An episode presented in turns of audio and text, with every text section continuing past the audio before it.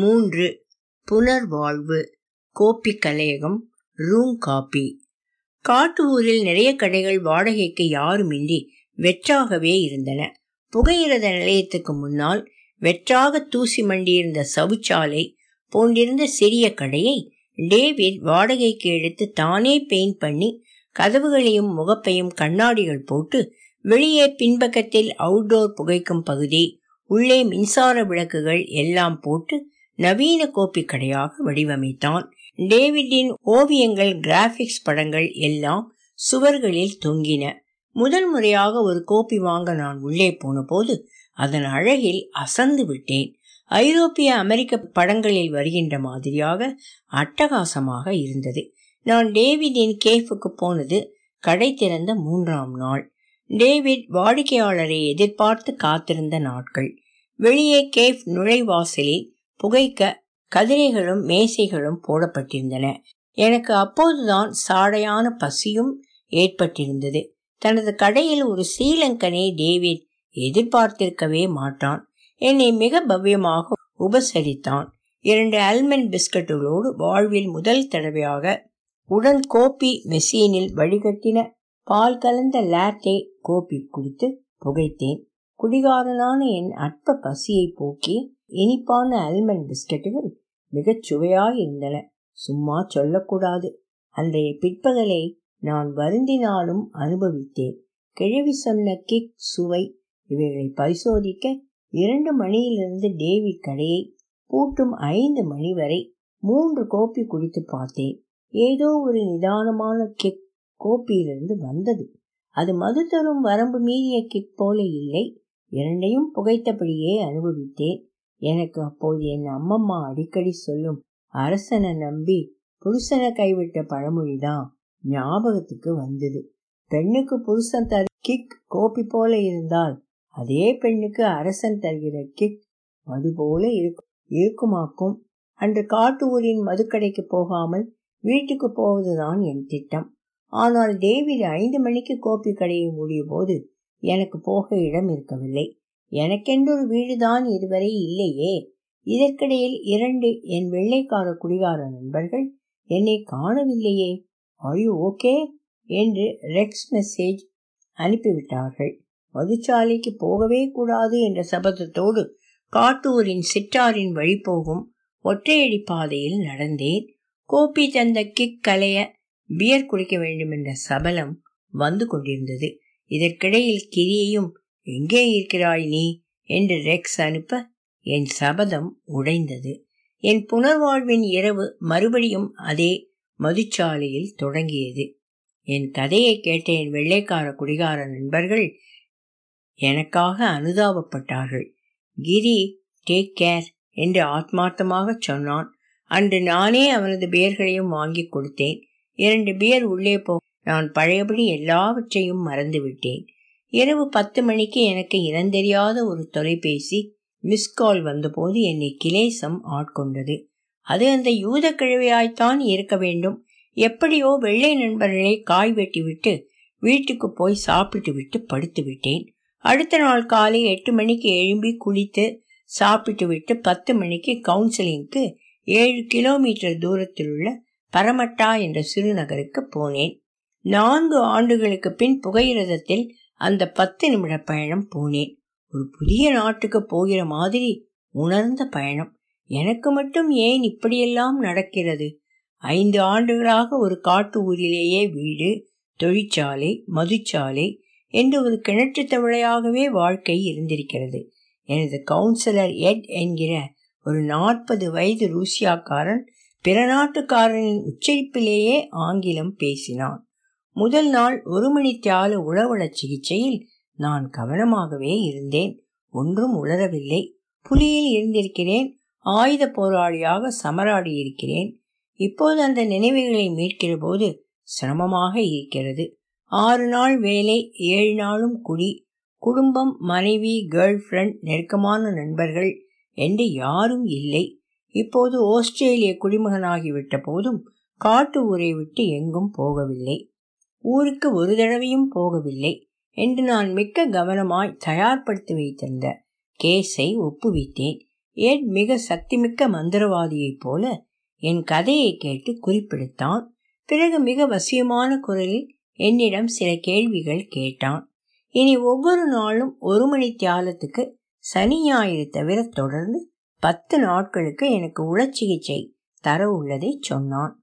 நான் தனக்கு சொல்கிற தக தகவல்கள் தன் தொழில் சட்டத்திற்கு அமைய ரகசியமாக வைக்கப்படும். எந்த அரசு நிறுவனங்களுக்கோ உளவு தாபனங்களுக்கோ அவை போய் சேராது. தப்பித்தவறி போய் சேர்ந்தாலும் இரகசிய காப்பு ஒப்பந்த அடிப்படையில் நீ வழங்கிய தகவல்களை வைத்து இப்போது ஆஸ்திரேலிய குடியுரிமை பெற்றுள்ள என் மீது ஆஸ்திரேலிய சர்வதேச சட்டங்கள் நடவடிக்கை எடுக்க முடியாது என்றான். என்னுடைய குடிப்பிரச்சனைக்குரிய வேர் மூலங்களை கண்டுபிடித்து அதிலிருந்து மீள முதலில் உதவுவதாக சொன்னான். நான் உடற்பயிற்சி செய்வது குடியை விட உதவுமாம். பத்தாவது மாடியில் ஒரு மேசையில் இருந்தோம். என்னை கண்ணாடி அருகே கூட்டிச் சென்று எதிரே தெரியும் பரமட்டா பூங்காவை காட்டினான். அது சிட்னியில் குளிர்கால கடைசி மாதமான ஆகஸ்டின் முதல் வாரம். வசந்த காலம். இப்போதே வசந்த கால மலர்கள் முகிழ்த்து விட்டதை காண்கிறாயல்லவா? அதோ தெரிகிறதே அந்த மஞ்சள் பூக்கள். அவைதான் ஆஸ்திரேலியாவின் தேசிய பூவான தங்க வயிற்றில் தங்கவற்றில் பூக்கள். நீ என்ன செய்கிறாய் என்றால், இன்று வீடு போக முதல் இந்த பூங்காவை சுற்றி ஒரு கால் நடந்து விட்டு போ. பூங்காவின் நடுவில் ஒரு அருமையான கோப்பி கடை உண்டு. கோப்பியோடு ஒரு சிகரெட் புகைத்து விட்டு அந்த தங்கவற்றில் பூக்களின் நறுமணத்தை ஒரு கால் முகர்ந்து பார். தேனீக்கள் அதில் தேன் எடுக்கும். உன் மொபைல் போனில் அதை படமெடுத்து வந்து நாளை காட்டு. அதைவிட நீ தினமும் டயரி எழுத பழகு. இன்றைய தினம் பூங்காவில் நடக்கிற போது மனதில் வருபவைகளை இன்றிரவு எழுதிவிட்டு படு. நீ நேற்றிரவு குறைய குடித்ததே ஒரு நல்ல தொடக்கம். இன்று நீ குடிக்காமல் இருக்க முடியாதிருப்பது கடினமென்று தெரியும். நேற்றையை போல அல்லது அதைவிட குறைய குடிக்க முயலு. எட் சொன்னபடியே அன்றைய மதிய குளிர்கால இளவெயிலில் நான் பரமட்டா பூங்காவில் கோப்பி குடித்து நடந்தேன். இழந்த வாழ்வு கை கட்டும் தூரத்தில் இருக்கிற மாதிரியான பிரமை வந்தது. வானதி இந்த குளிர்கால நண்பகல் வெயிலில் என்னோடு கூட நடப்பாளா என்ற அங்கலாய்ப்பு வந்தது. அந்த ஏழு கிலோமீட்டர் வீடு வரையான தூரத்தையும் ரயில் பாதையோர வீதி வழியாக நடந்தே வந்தேன். வீட்டில் ஜஸ்மின் அரிசியோடு போர்க் பில்லியை கறி வைத்து உண்டேன். எனக்கே எனது சமையல் அதிசயமாக மிகச் சுவையாக இருந்தது. நல்ல தூக்கம் வர தூங்கினேன். எழுந்தபோது நேரம் பின்னேரம் மூன்று மணி. என்ன செய்வதென்று தெரியவில்லை. எழுந்து மூத்திரம் பெய்து முகம் கழுவிவிட்டு டேவிட்டின் கோப்பி கடைக்கு போனேன். கோப்பி கடையில் டேவிட் இல்லை. வானதியின் முகக்கலையழகு இல்லாவிட்டாலும் வானதியைப் போல நீள முகமும் நீக்கல் பற்களோடும் ஒரு வெள்ளைக்கார குட்டி நின்றாள். ஒரு கோப்பி வாங்கி புகைத்து கொண்டிருந்த போது டேவிட் வந்தான்.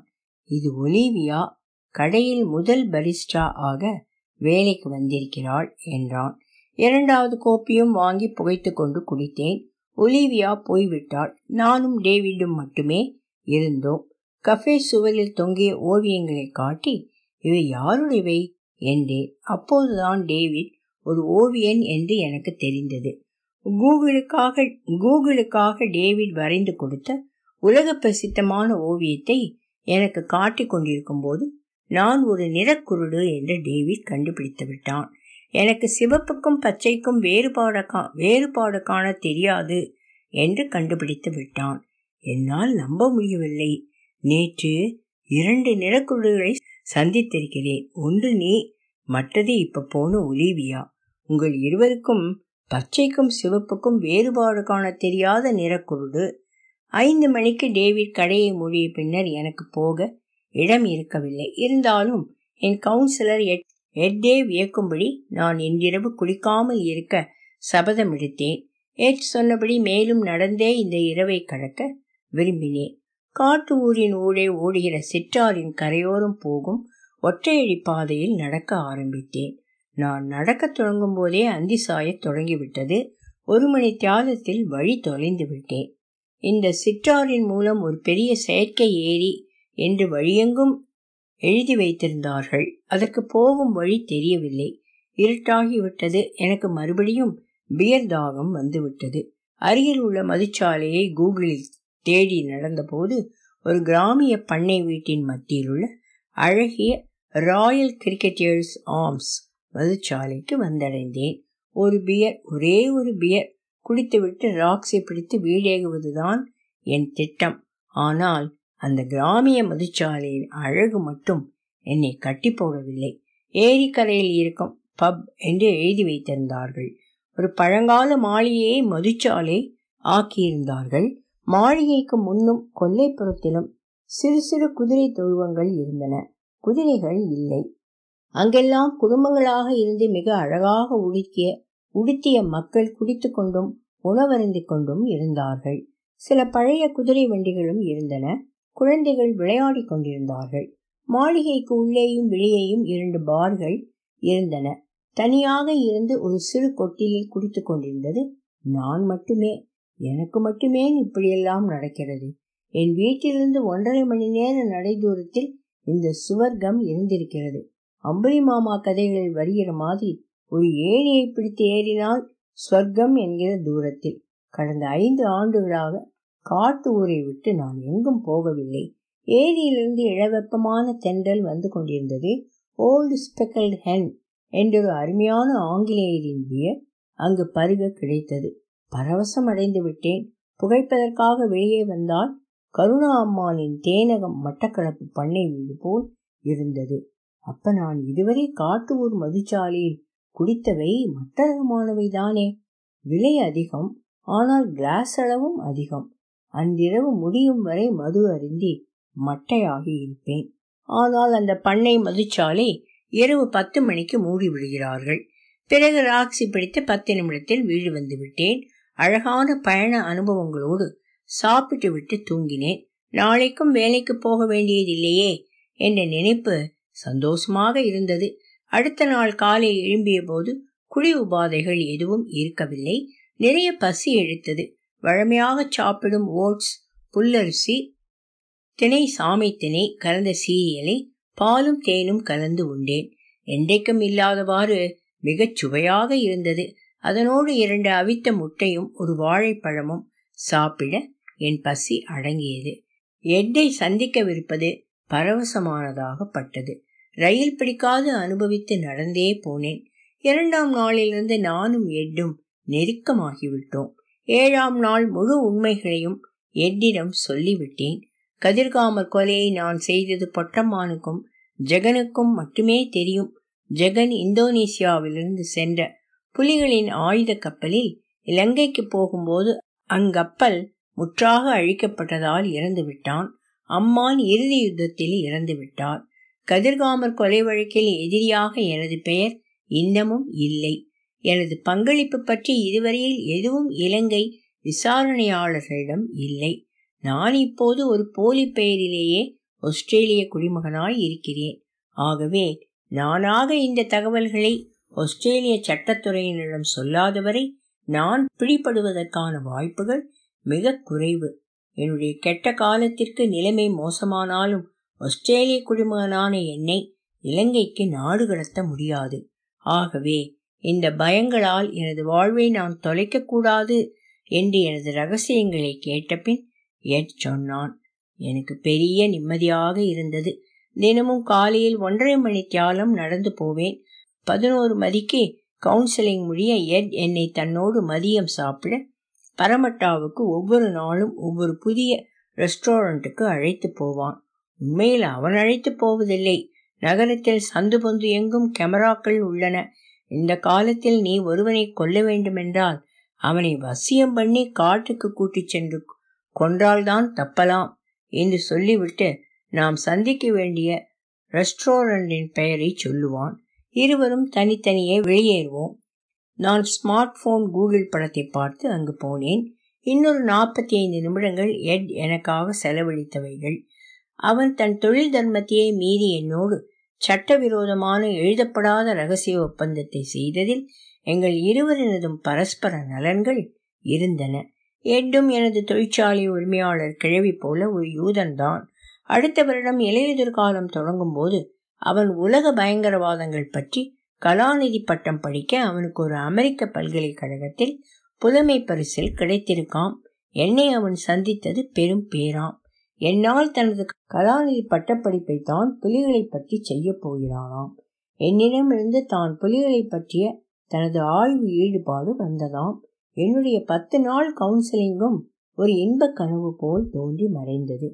ஊரில் நான் இயக்கத்துக்கு போக முதல் வந்த சித்திரை மாத பள்ளி விடுமுறை போல வந்ததும் போனதும் தெரியாமல் மறைந்த சந்தோஷம். என்னால் ஆஸ்திரேலிய தினசரி, சிட்னி மார்னிங் ஹெரால்ட் வாசித்து அனுபவிக்க முடிகிறதை அறிந்த எத்தான் என்னை ஒரு நாள் பரமட்டான் உலகத்திற்கும் அழைத்து போனான். அங்கு தமிழ் நூல்கள் இருந்தது. நம் இருவருக்கும் வியப்பு.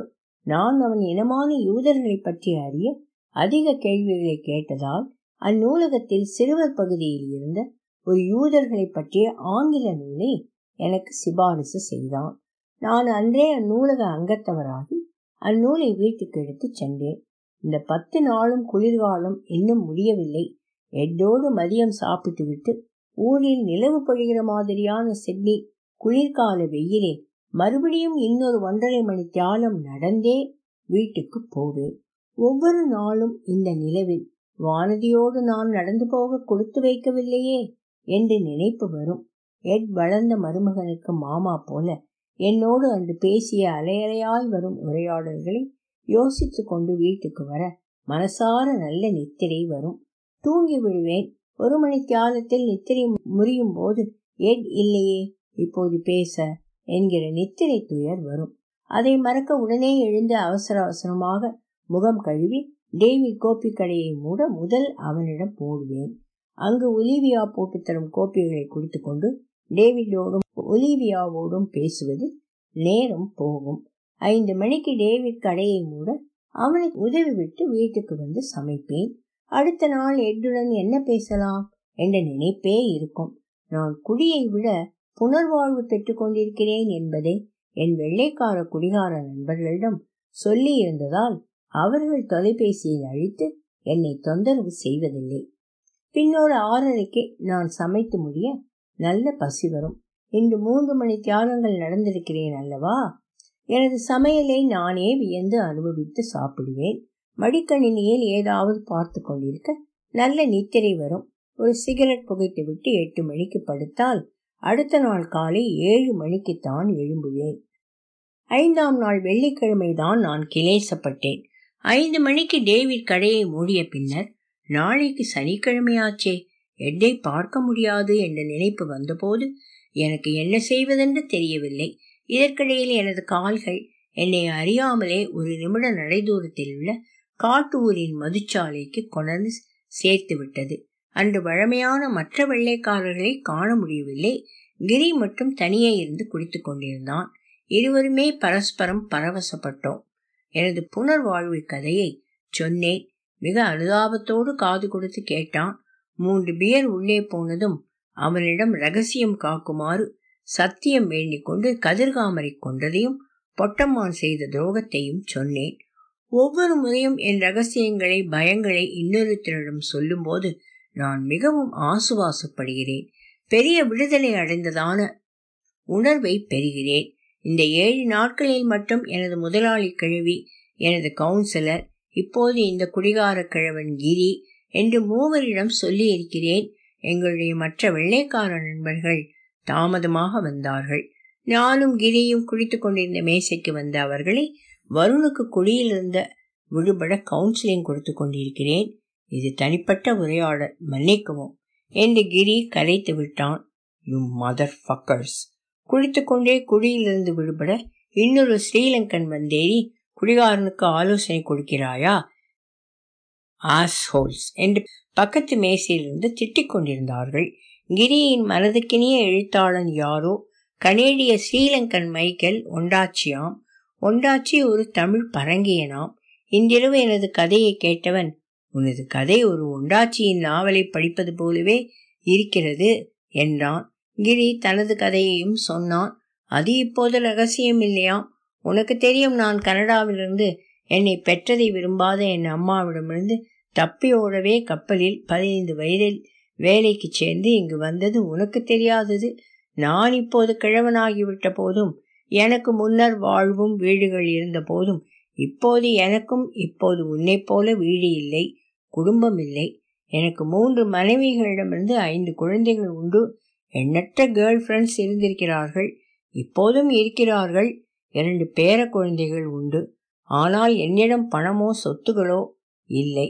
சின்ன வயசிலிருந்தே வாசிப்பில் ஈடுபாடு வந்ததால் சுயமாக இலக்கியம், அரசியல் என்று படித்து நான் ஒரு புத்தி சீவியானேன். அது வேறு கதை. ஆனால் எனக்கு முறையான கல்வி இல்லை. என்னுடைய பிரெஞ்சு, ஆங்கில மொழியறிவுகள் மட்டுமே உண்டு. உன்னை போலவே பதினைந்து பதினாறு வயதில் வாழ்வை தொலைத்துவிட்டு இன்றும் நிம்மதியை தேடிக்கொண்டிருக்கிறேன். ஆயிரத்தி தொள்ளாயிரத்தி ஐம்பத்தி ஐந்தாம் ஆண்டு நான் கப்பலிலிருந்து வடக்கு ஆஸ்திரேலியாவில் இறங்கிய போது, ஆஸ்திரேலியா நல்ல நாடுமல்ல, மோசமான நாடுமல்ல. ஆனால் என்னுடைய நாற்பது வயதில் ஆயிரத்தி தொள்ளாயிரத்தி எழுபத்தி ஐந்தில் ஆஸ்திரேலியா செல்வச் செழிப்பாய் இருந்தது. ஆனால் எனக்கு எப்போதுமே இங்கு நிரந்தர தொழில் இருந்ததில்லை. உனக்கு தெரியும், நான் அழகன். நான் போன ஆஸ்திரேலியா நகரங்களிலெல்லாம் என்னை பெண்கள் துரத்தி துரத்தி காதலித்தார்கள். என் இளமை கால பிரச்சனைகளும் இளமை தந்த அதீத நம்பிக்கைகளும் என்னை போதைக்கு அடிமையாக்கிவிட்டன. லகுவாக பணம் சம்பாதிக்க நான் ஆஸ்திரேலியாவில் அதிக காலம் போதைப் பொருள் வியாபாரிகளுக்கே வேலை செய்திருக்கிறேன்.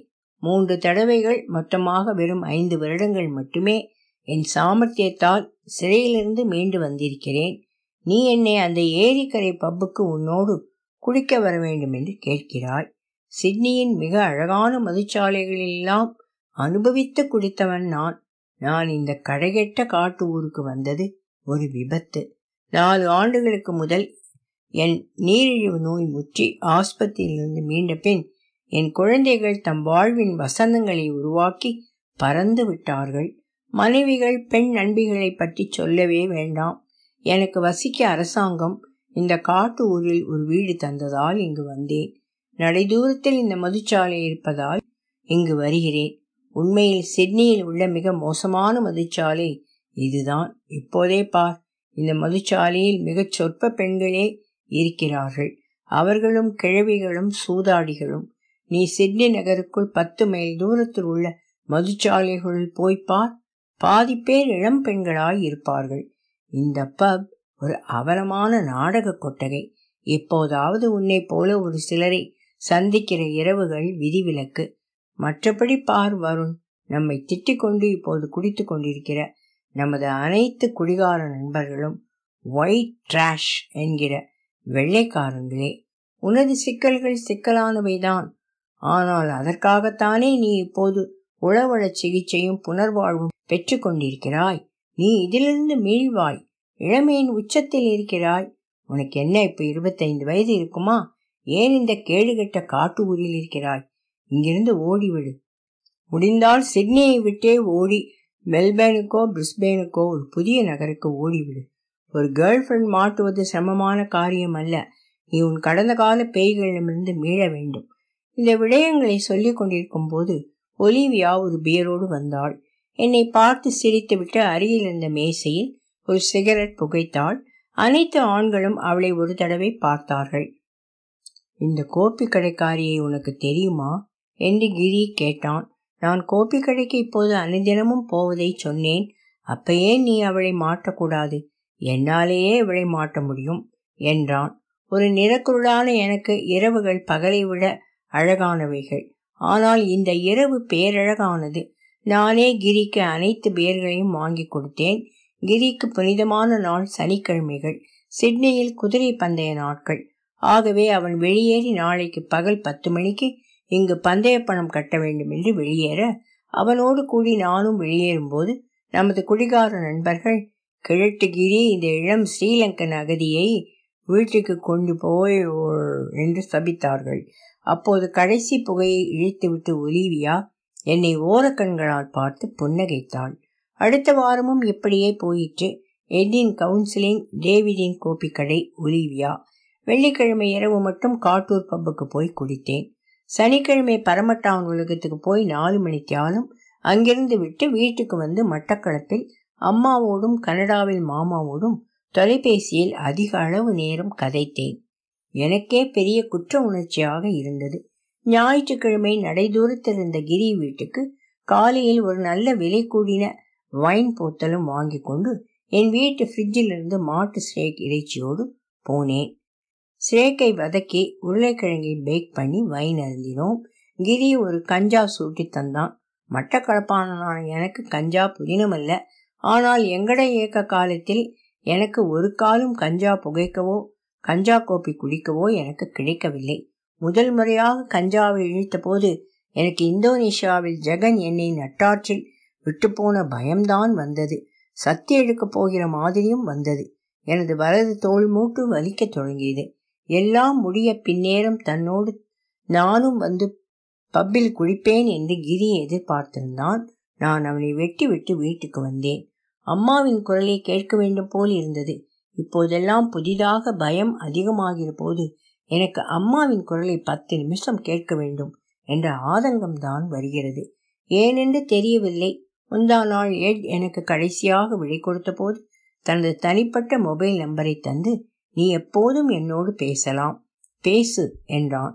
நீ பேசாவிட்டாலும் நான் உன்னோடு பேசுவேன் என்று எனது நம்பரை கேட்டு பதிந்தான். கடைசியாக ஒன்று சொன்னான் சொன்னான் என்பதை விட கேட்டான். நீ எப்போதாவது தற்கொலை செய்வதை பற்றி யோசித்திருக்கிறாயா? அப்படி தற்கொலை எண்ணங்கள் வந்தால் நள்ளிரவானாலும் அர்ஜென்ட் என்று டெக்ஸ்ட் மெசேஜ் அனுப்பு. நான் உடனேயே உன் அழைப்புக்கு பதிலளிப்பேன். உனக்கு என் தேவையை விட எனக்கு இப்ப உன்னை தேவை என்பதுதான் உண்மை. இதுதான் நாங்கள் பிரியும் போது எட் சொன்ன கடைசி வார்த்தைகள். அவன் கேள்விக்கு எனக்கு விடை சொல்ல நேரம் இருக்கவில்லை. அன்று வீட்டுக்கு நடந்து வரும்போதுதான் எனக்கு இங்கு பல தடவை தற்கொலை செய்யும் எண்ணம் லேசாக வந்த போதும் அம்மாதான் அந்த கெட்ட எண்ணத்தை முளையிலேயே கிள்ளி எரிந்தார் என்ற யதார்த்தம் உரைத்தது. அம்மா உயிரோடு இருக்கும் வரை என்னால் எந்த அவலத்திலும் தற்கொலை செய்து கொள்ள முடியாது. நான் இராணுவத்திலோ வன்னி புலிகளாலோ கருணா அம்மாவின் படைகளாலோ கொல்லப்பட்டாலோ அல்லது நான் காணாமல் போனால் கூட என் அம்மா அந்த உண்மையை வருந்தி தேறி சீவிப்பாள். ஆனால் ஒன்பது வயதில் இரவில் ஒரு குரங்கை கட்டுத்துவக்கால் சுட்டு வீழ்த்திய தன் மகன் அவலத்தில் தன் உயிரை தானே மாய்த்தான் என்ற உண்மை அம்மாவுக்கு தெரிந்தால் அடுத்த கணமே அவரும் தற்கொலை செய்து கொள்வார். நான் இறந்த பின்னரும் என்னால் என் அம்மாவின் தற்கொலையை தாங்க முடியாது. திங்கட்கிழமை பழையபடி வேலைக்கு போனேன். உணவு இடைவேளையில் முதலாளி கிழவி என்னோடு உணவு உண்ணும் சாட்டில் எல்லாவற்றையும் கேட்டாள். எனக்கு வழங்கப்பட்ட கடைசி சந்தர்ப்பத்தை இழக்காதே என்று எச்சரித்தாள். என்னோடு புகைத்துவிட்டு போய்விட்டாள். பிறகு நான் குடியை குறைத்து விட்டேன். அம்மா சொன்னா மாமிசம் நாலு நாள் சாப்பிடாமல் விரதம் இருக்கும்படி. எனக்கு மாமிசம் குடிதானே. நான் திங்கள் வியாழன் சனிக்கிழமைகளில் மட்டுமே குடித்தேன். எல்லா நாளும் டேவிட் கோப்பி கடையே தஞ்சம். வேலையிலிருந்து வீட்டுக்கு நடந்து வந்து குளித்துவிட்டு கோப்பி கடைக்கு வருவேன். டேவிடின் கோப்பி மகிமையால் வியாபாரம் பெருகியது. டேவிட் ஆறு மணி வரை கடையை திறந்து வைத்திருந்தான். நான் மூன்று நாலு கோப்பி குடித்து பசி வந்தால் சாண்ட்விச் பேகல் எல்லாம் வாங்கி சாப்பிடுவேன். டேவிடின் கடையில் நிறைய புதையல்கள் இருந்தன. நிறைய புத்தகங்கள், ஐரோப்பிய ஓவிய புத்தகங்கள், நிர்வாண புகைப்பட புத்தகங்கள், ஃபேஷன் புத்தகங்கள். ரகசியமாய் புகைக்க கடைக்கு பின்புற தோட்டத்திலும் ஒரு கொட்டகை போட்டான். அது எனக்கு வரப்பிரசாதம். காட்டு ஊரில் தெரியும் தமிழர்களுக்கு தெரியாமல் நான் அங்கிருப்பேன். அப்படி ஒரு நாளில் அங்கிருந்த ஒரு புத்தகம் என்னை விடுதலை செய்தது. அமெரிக்கன் நேஷனல் ரைஃபிள் அசோசியேஷன் ரெண்டாயிரத்தி ஒன்பதில் வெளியிட்ட ஆயுத புத்தகம்.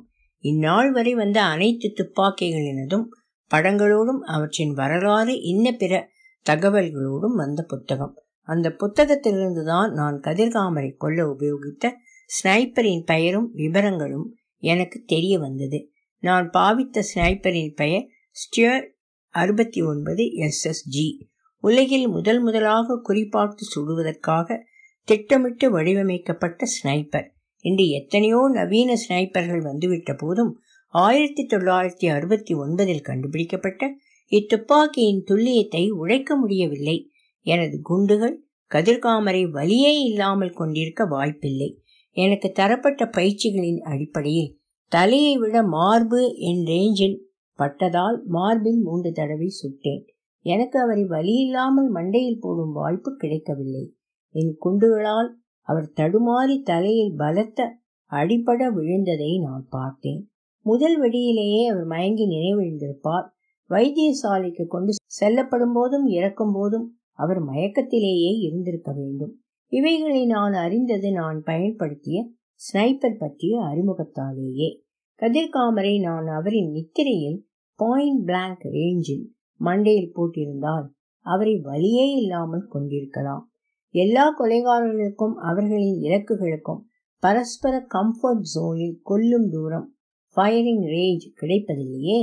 கொல்லப்படுபவனின் வலியை விட கொல்பவனின் வலி பெரிது என்பதை நான் அறிந்ததும் இந்த புத்தகத்தில் இருந்துதான். இக்காலத்தில் டேவிடின் கோப்பி கடையின் புகழ் அயலூர்களுக்கும் பரவியது. காட்டு ஊரில் இந்தியன், ஸ்ரீலங்கன் முதலிய வந்தேரிகளே அதிகம். ஆனால் அயலூர்களிலிருந்து நிறைய நாகரிகமான வெள்ளை பெண்களும் ஆண்களும் குடும்பங்களும் கோப்பி கடைக்கு வந்தார்கள். சனி ஞாயிறு காலையில் கடை நிறைய சனங்கள் இருப்பார்கள். ஒலிவியாவை விட இன்னும் சிலரை டேவிட் வேலைக்கு சேர்த்தான். அப்படி இருந்தும் சனி ஞாயிறுகளில் வாடிக்கையாளரை சமாளிக்க முடியாமல் கடை திணறும். ஒரு சனிக்கிழமை டேவிடும் அவன் சிப்பந்திகளும் திணறும் போது நான் சாப்பிட்ட பாத்திரங்களை காலி செய்தும் உணவை விநியோகித்தும் உதவி செய்தேன். பிறகு டேவிட் எனக்கும் கோப்பி போட பழக்கி என்னையும் வேலைக்கு சேர்த்தான். சனி ஞாயிறுகளில் காலை எட்டு மணியிலிருந்து பன்னிரண்டு மணி வரை நானும் அறக்க பறக்க வேலை செய்தேன். அது எனக்கு மிக பெரிய வரமாகவும் விடுதலையாகவும் இருந்தது. என்னை வருண் என வெள்ளை குட்டிகளும் முதிரிளம் பெண்களும் ஆடவர்களும் அன்பொழுக அழைத்து ஆடர்கள் சொல்வதை மனசார ரசித்தேன். கோப்பி குடித்தபடி அவர்களில் சிலர் தங்கள் ரகசியங்களை சொல்லி ஆறுதல் அடைவார்கள். அல்கஹோலிலிருந்து விடுதலை பெறவே நான் உன் கடைக்கு வருகிறேன், எனக்கு கூலி தேவையில்லை என்று எவ்வளவோ எடுத்து சொல்லியும் கேட்காமல் டேவிட் ஒவ்வொரு வாரமும் இருநூற்றி ஐம்பது டாலர்களை என் பொக்கற்றினுள் சொருகுவான். அதைவிட எனது கோப்பிக்கும் சாப்பாடுகளுக்கும் கட்டணம் வேண்ட மாட்டான். எனது கோப்பியை விட உன்னை பார்க்கவே நிறைய வாடிக்கையாளர்கள் வருகிறார்கள். நீ இல்லாத கிழமை நாட்காலைகளிலும் வருணெங்கே என்று விசாரிக்கிறார்கள் என்பான் டேவிட். ஆனால் என்னை விட டேவிடுக்கு கிழமை நாட்களில் வேலை செய்யும் மார்க் என்கிறவனைத்தான் அதிகம் பிடிக்கும் என்பது எனக்கு தெரியும். மார்க் என் வயதுக்காரன்தான். உயரமான கவர்ச்சியான வெள்ளையன், கனடாக்காரன். இந்த காட்டு ஊரில் அரிதான ஒரு ஆஸ்திரேலிய வெள்ளைக்குட்டியை முகநூலில் காதலியாக பிடித்து இங்கு ஆறு மாத கால விசிட்டிங் விசாவில் வந்தவன். விபரமானவன்.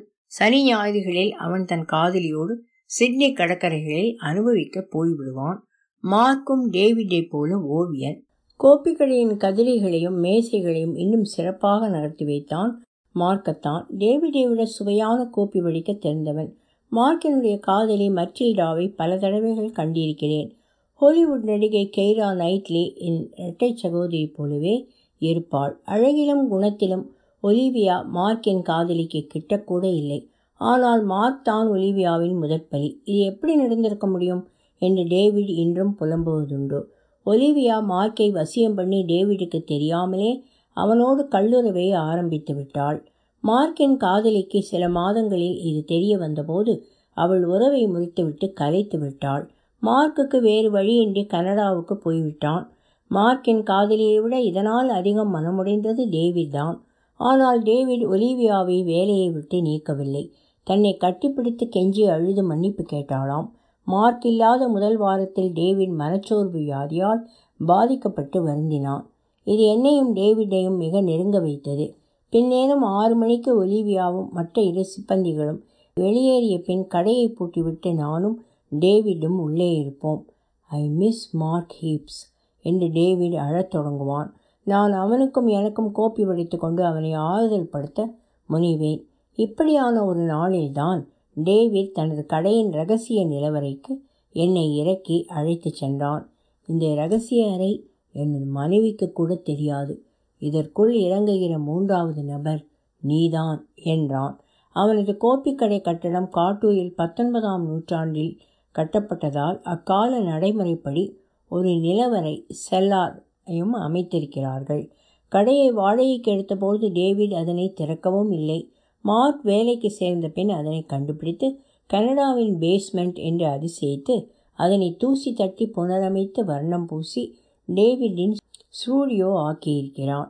நிலவரை பங்கருக்குள் முதல் முறையாக இறங்கிய போது பொட்டம்மானும் தலைவரும் நானும் வன்னியில் தலைவரின் பங்கர் ஷூட்டிங் கேலரிக்கு போன பரபரப்புத்தான் வந்தது. அங்கு டேவிடின் இதுவரை எனக்கு தெரியாத நிர்வாண ஓவியங்கள் தொங்கின. ஒரு மிகச்சிறிய மினி பார் இருந்தது. டேவிட், இது மிக விலையுயர்ந்த தென் ஆஸ்திரேலிய வைன். நம் இரகசியங்களையும் காக்கவும் நம் துன்பங்களிலிருந்து விடுதலை செய்யவும் இந்த இரவுக்கு என்று சொல்லி ஒரு செம்மது புட்டியை உடைத்தான். செம்மதுவின் நிறம் எனக்கு எப்போதும் மண்ணிற வாய்க்கால் நீரினது நிறம்தான். வாழ்க்கையில் நான் ஒருபோதும் செம்மது அருந்தியதில்லை. அவனது செம்மது வேறு லெவல். நான் உண்மையிலேயே கால்கள் தரையில் படாது தேவர்கள் நடப்பதைப் போல உணர்ந்தேன். அவ்விரவில் அந்த பங்கரில் கதிர்காமரை கொண்டு பொலிப்பெயரில் அகதியாக இருக்கும் இரகசியத்தை டேவிடிடமும் சொல்லிவிட்டேன். எனது இரகசியம் என்னை விட டேவிடை அவ்விரவு விடுதலை செய்தது என்பதுதான் உண்மை. அவன் உண்மையிலேயே எனது இரகசியத்தால் தான் மார்க்கை பிரிந்ததை மறந்து பரபரப்படைந்தான். கதிர்காமரின் கொலை சீனை உன்னையும் வைத்து ஒரு ஓவியம் வரைய வேண்டும் என்றொரு உந்துதல் வருகிறது என்று கண்கள் மினுங்க சொன்னான். மார்க் போன பிறகு டேவிட் என்னோடு மிக நெருக்கமாகி விட்டான் என்பது ஒலிவியாவுக்கு வடிவாக தெரியும். அவள் அதன் பிறகு டேவிடை விட என்னை கண்டு அதிகம் மிரண்டாள். மார்க்குக்காக வேறு இரண்டு ஆண்களை டேவிட் வேலைக்கு சேர்த்தான். அவர்கள் முரட்டு ஆண்கள். அருகிலுள்ள ஒரு வேலை வாய்ப்பு அரசு நிறுவனம் நீண்ட காலம் வேலை செய்யாதிருந்தவர்களை டேவிட் வேலைக்கு சேர்த்தால் முதல் இரு மாத சம்பளத்தை தாமே வழங்குவோம் என்று சொன்னதால் டேவிட் அவர்களை வேலைக்கு சேர்த்தான். அவர்கள் இருவரும் ஒலிவியாவின் காதலரானது கூட டேவிடுக்கு பிரச்சனை இல்லை. ஓரிரவில் டேவிடின் ஒரிஜினல் ஓவியங்கள் சிலதையும் கல்லாப்பெட்டியிலிருந்து பணத்தையும் கடையில் இருந்த கம்ப்யூட்டர்கள் ஐபேட்களையும் கடையை பிரித்து கொள்ளையடித்து சென்று விட்டார்கள். அடுத்த மாநிலத்துக்கு அவர்கள் சென்றபோது வேகமாக காரோட்டியதால் போலீஸாரிடம் டேவிடின் கடைச்சாவிகளுடன் மாட்டினார்கள். கடையில் திருடப்பட்ட ஐபேட்ஸ் ஒலிவியாவின் வீட்டில் இருப்பதாக போலீஸ் டேவிடிடம் சொன்னது.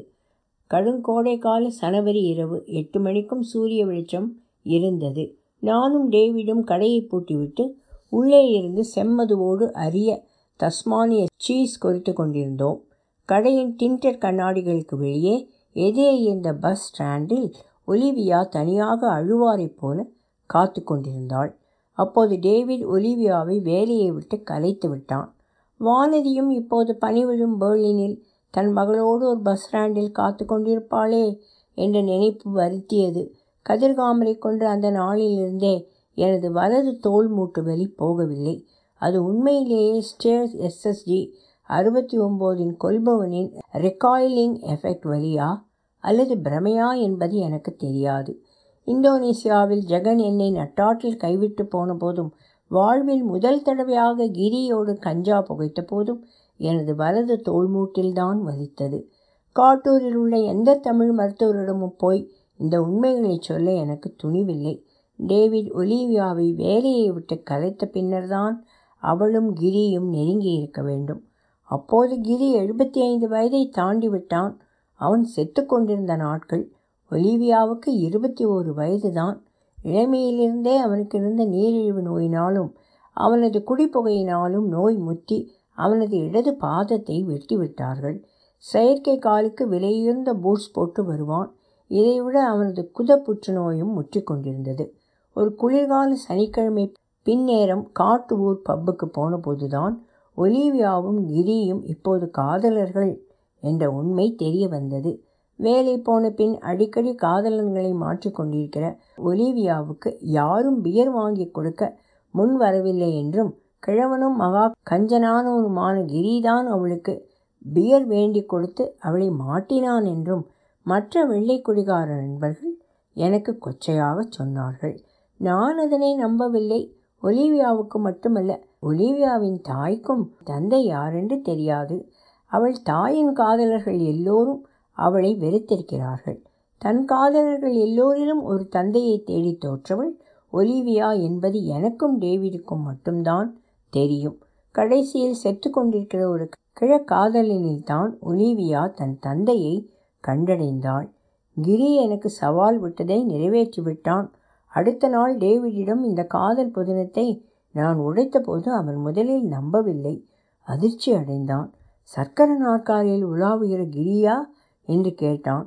பிறகு வேலைக்கு வந்த முதல் நாளிலிருந்தே ஒலிவியா எனக்கும் எரிந்து கொண்டு உரசிக்கொண்டுதான் இருந்தாள். என் மகளை விட குறைந்த வயசு என்பதோ அவள் அழகி என்பதில்லை என்பது கூட எனக்கு பிரச்சனை இல்லை. இளமையை விடவா அழகு பெரிசு? நான் ஒரு கலைஞன், ஓவியன். கலை ஓவியம் தெரியாத பெண்களை என்னால் நெருங்க முடியாது. நீயும் மார்க்கும் ஆண்களாயிருந்தாலும் உங்களை என்னால் மிக நெருங்க முடிகிறது. ஒலிவியா பாவம், புவர் கேர்ள்.